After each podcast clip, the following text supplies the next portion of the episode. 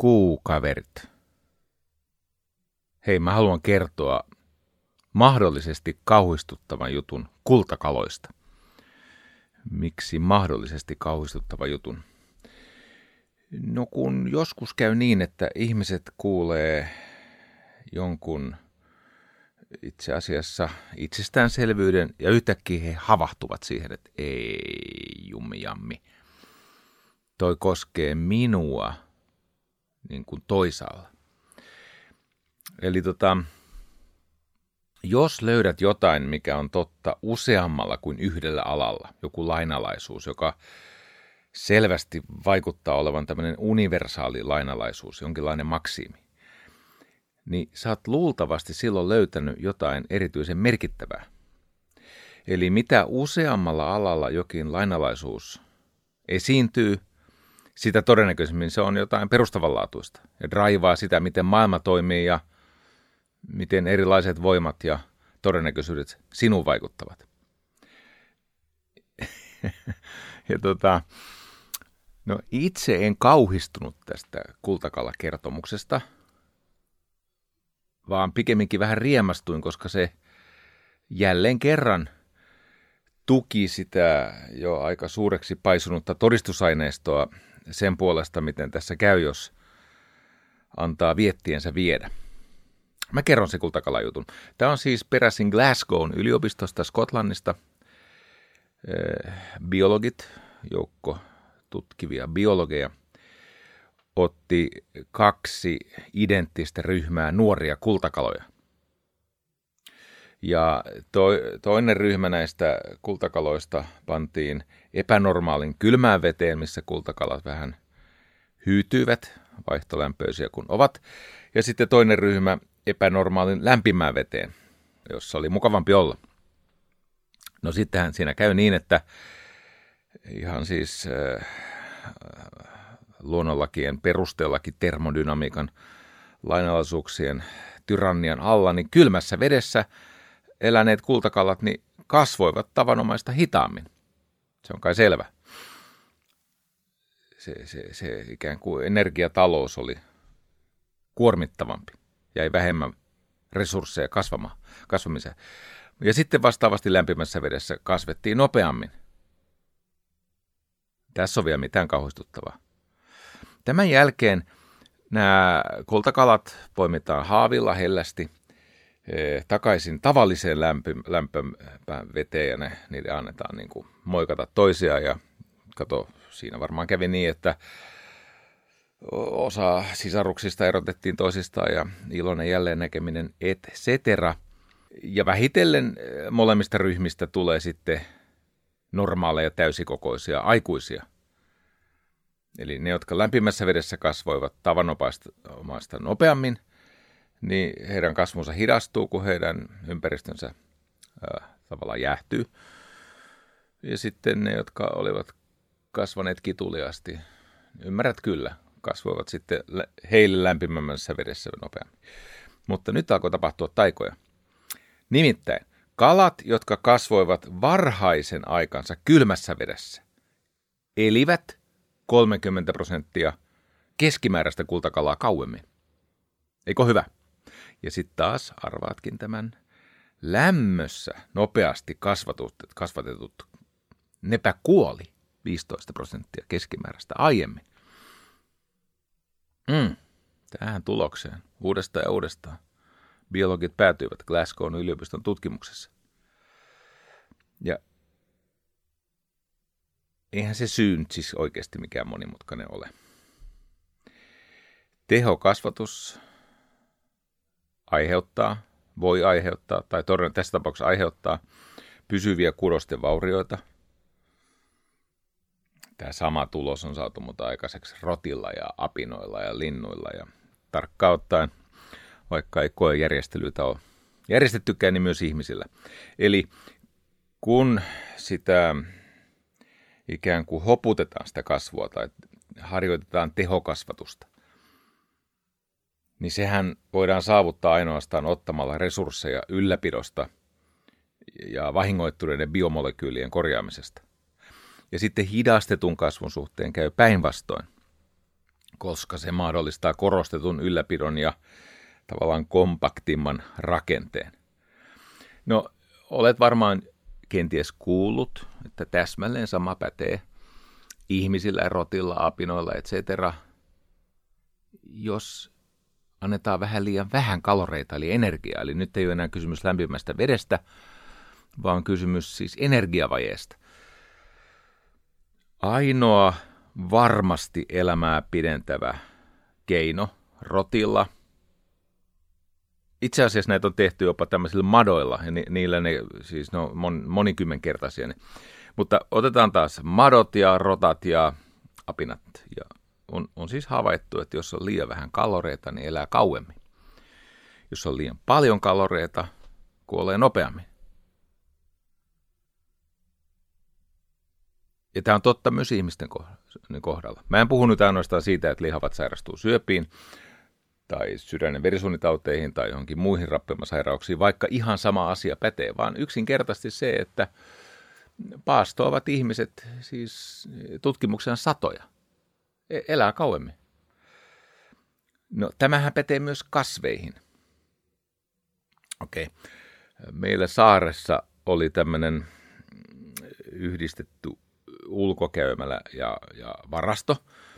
Ja me päätimme tehdä ulkokäymälästä kanalan, eli kun sitä ei ole käytetty ulkokäymälällä enää pitkä aikaa, niin ö, halusin siis vähän tuunata sitä käymälää ja varastoa kanoille sopivaksi ö, yöpymis- ja pesintäpaikaksi, niin ö, mulla oli tarve tehdä siihen ulkokäymälän niin kuin, lautaseinään reikiä ja Siis vähän niin kuin muokata sitä. Ja jumalauta, mä en mennä siitä laudasta läpipäästä, en millään vasaralla taltalla, enkä, enkä siis oli todella vaikea sahata siihen semmoinen kanan mentävä, siis kanalle sopiva suoja tämmöinen paikka.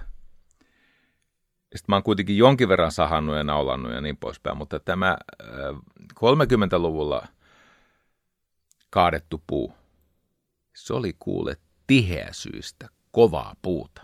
Siinä missä nykypuu on tämmöistä höttöä, siis hitaasti kasvanut puu on kuin terästä ja nykypuu on niin kuin palsaa siis. Hei.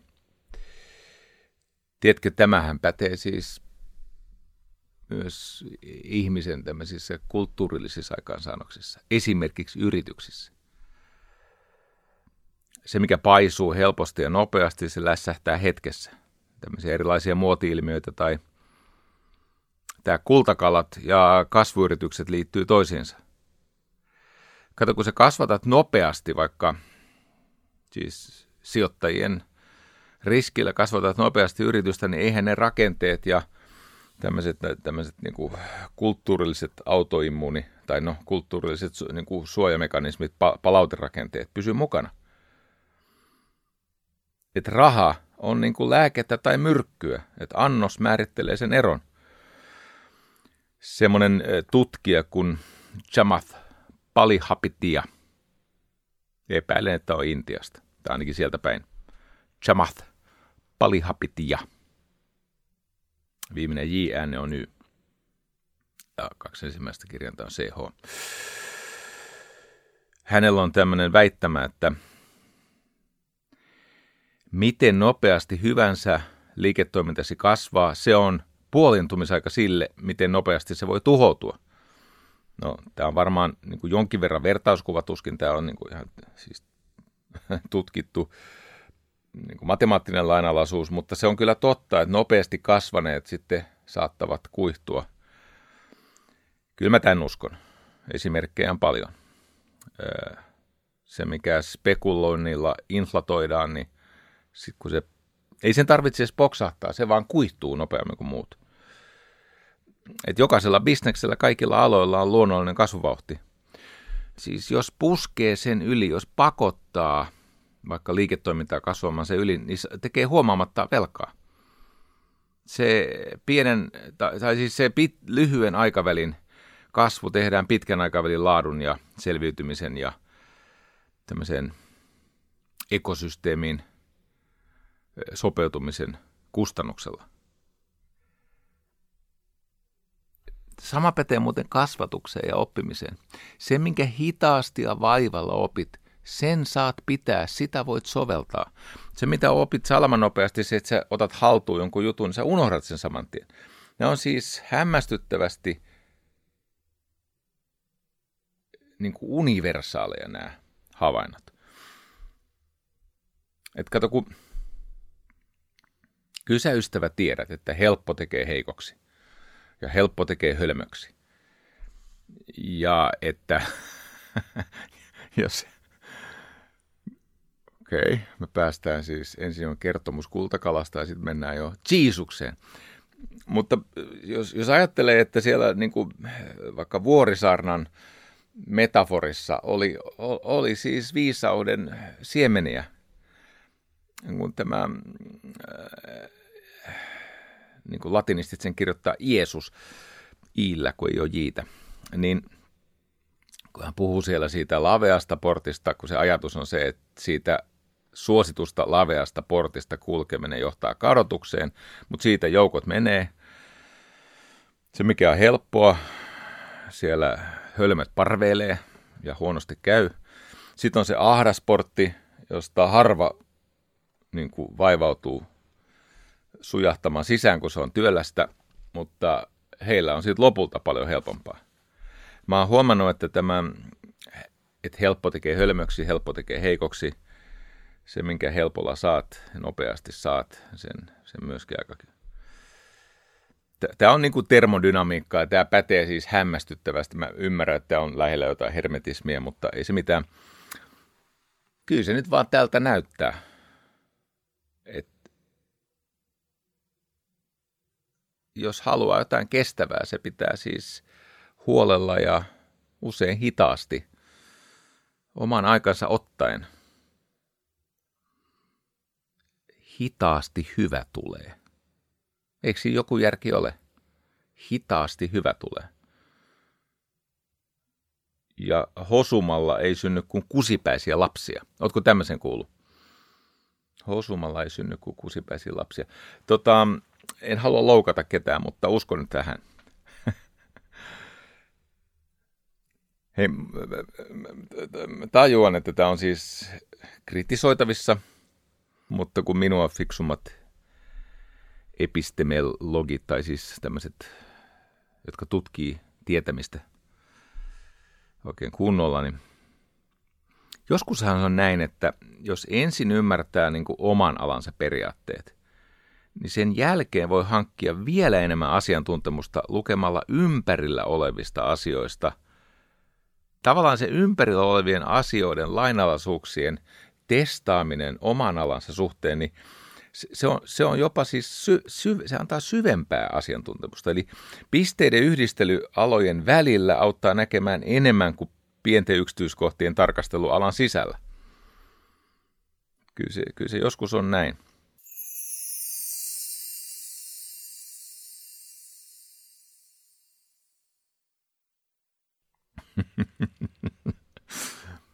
Okei, okay, meillä on siis Jeesus, meillä on kultakala ja sitten vähän niin kuin termodynamiikkaa.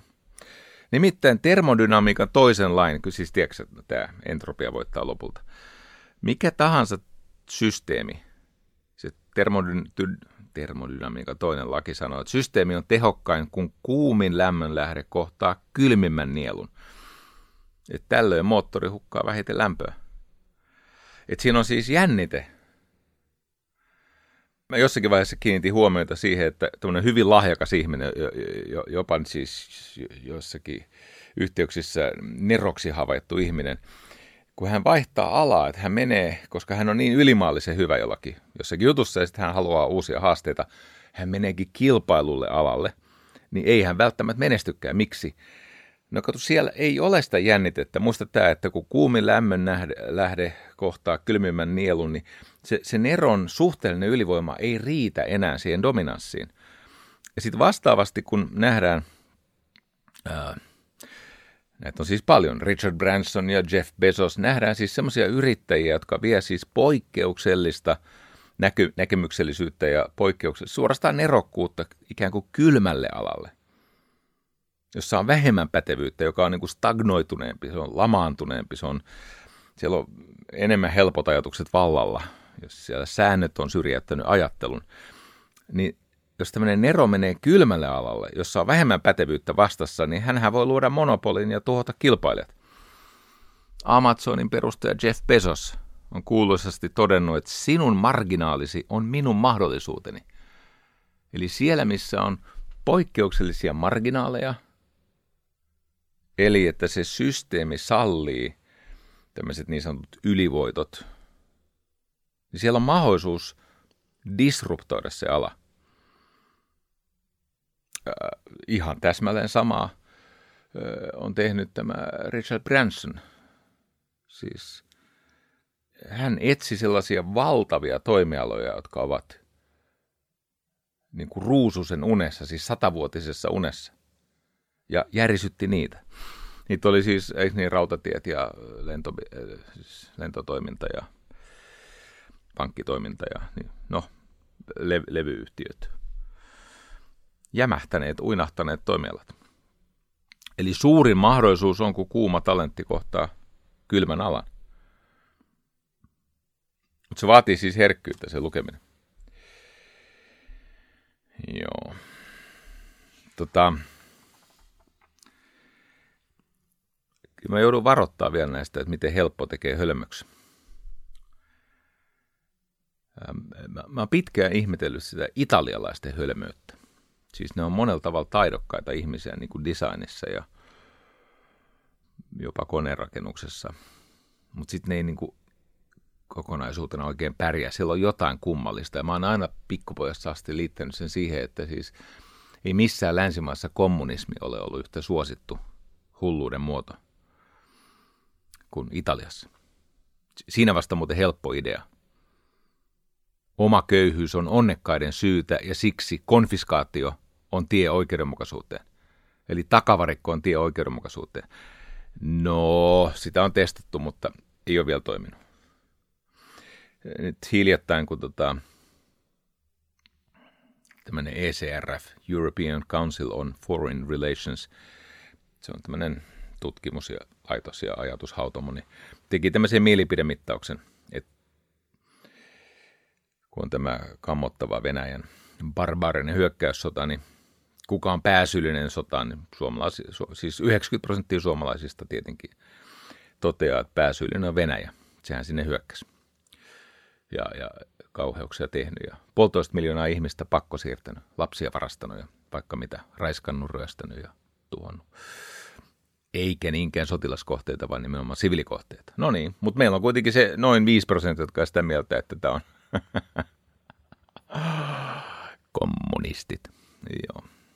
Mutta Italiassa, jumalauta, 27 prosenttia, 27 prosenttia, reilusti yli neljännes, on sitä mieltä, että Ukraina, EU tai Yhdysvallat on pääsyy tähän sotaan.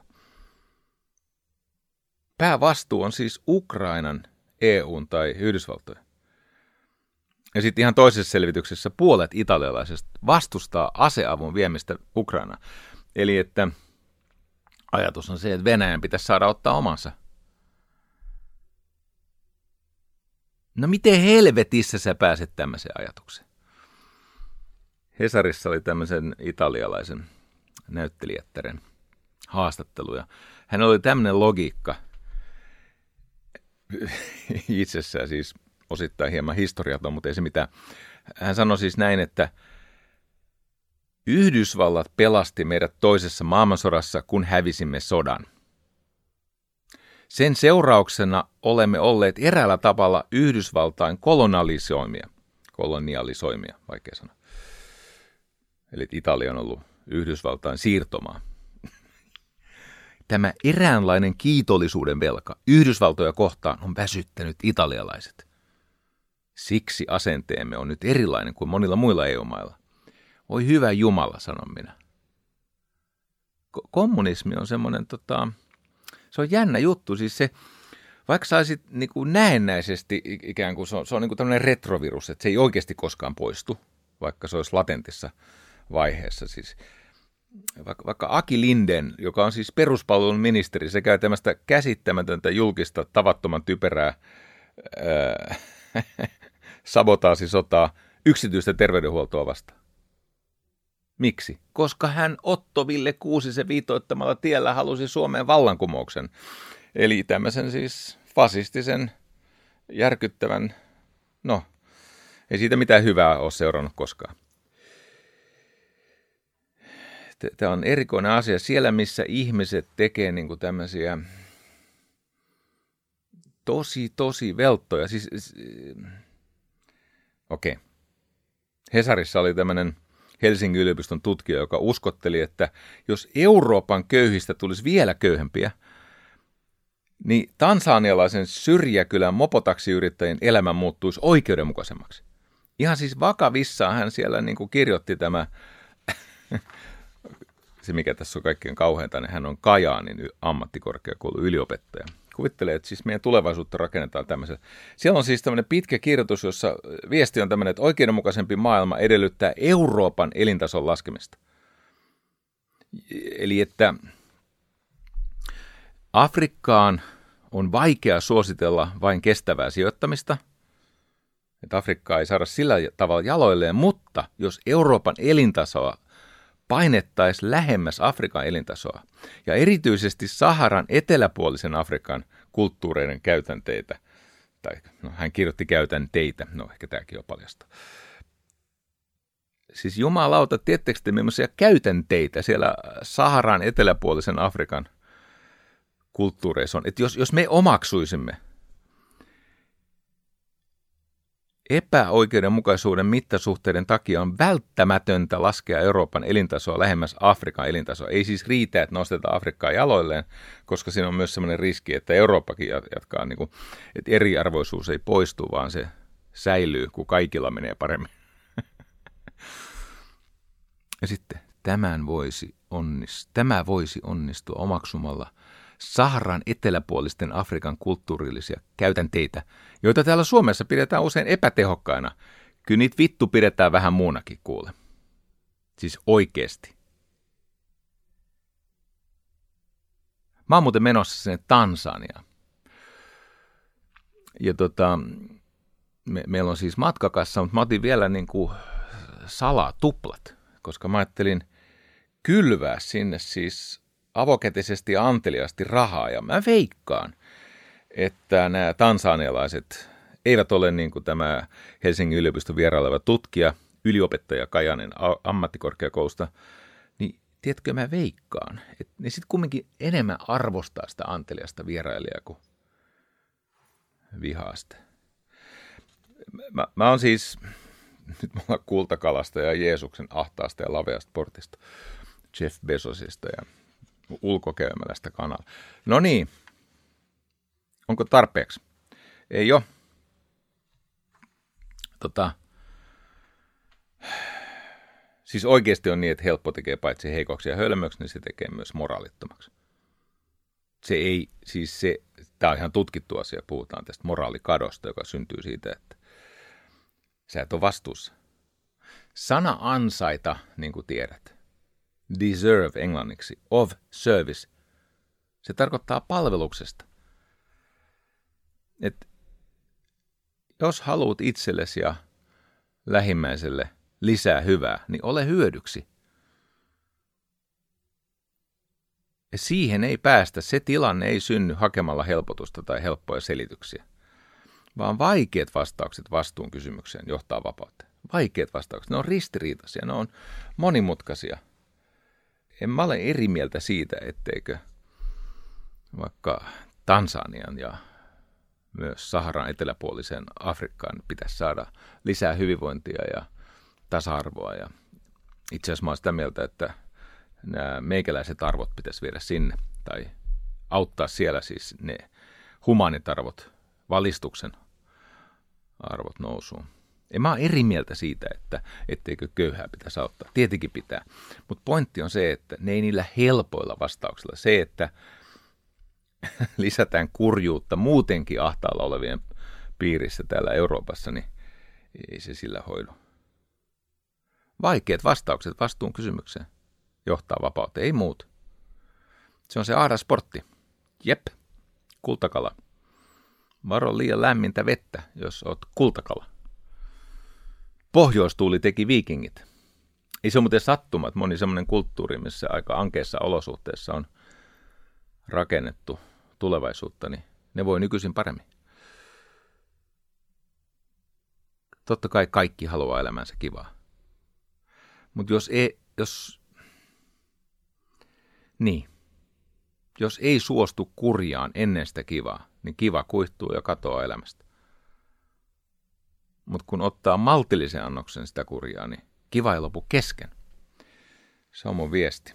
Varokaa helppoja ajatuksia ja väärällä tavalla helppoa elämää, koska se johtaa siihen, että ei ymmärrä enää hölkäsen pöläystä, mitä ympäristössä tapahtuu. On mulla muutakin, mutta ja olen hyvin kiitollinen siitä, että jaksat kuunnella tämmöisiä termodynaamisia pohdintoja ja Jamath, Jamath Palihaptian ajatuksia. Tiedätkö, joku tästä saattaa niin sopivasti ärsyttää, että jotain hyvää saattaa alkaa kehkeytyä. Kiitos ystävä.